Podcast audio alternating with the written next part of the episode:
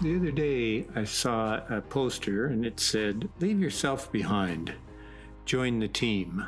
That might be something we want to think about telling our students as we start to pull them together on the team of their PE class.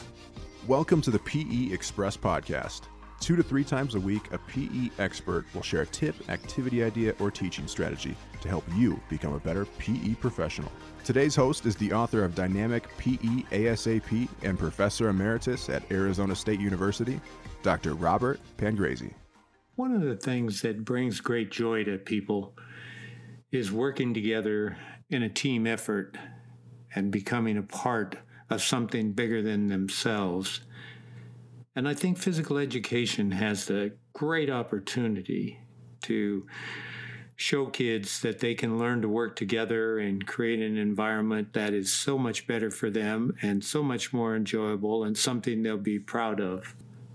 I was watching a class the other day and they were all trying to work together to reach a common goal in some cooperative activities. They were having a great time trying to figure out the best way to accomplish the task and they were learning to work with each other and listen to each other and share ideas. And it, it, seemed like a wonderful thing. And oftentimes, I think one of the biggest things we have to teach kids is that it's not all about them, but it's all about all of us and that we all count and that none of us are more important than others. We're all important.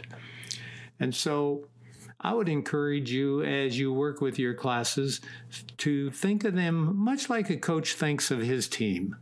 We talk oftentimes about team chemistry and how important that is to have a good, productive team.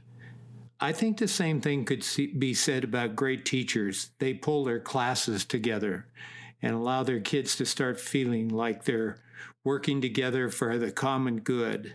And there's nothing better when you look at the things that have been accomplished in society, it's because of a lot of people working together towards a common goal.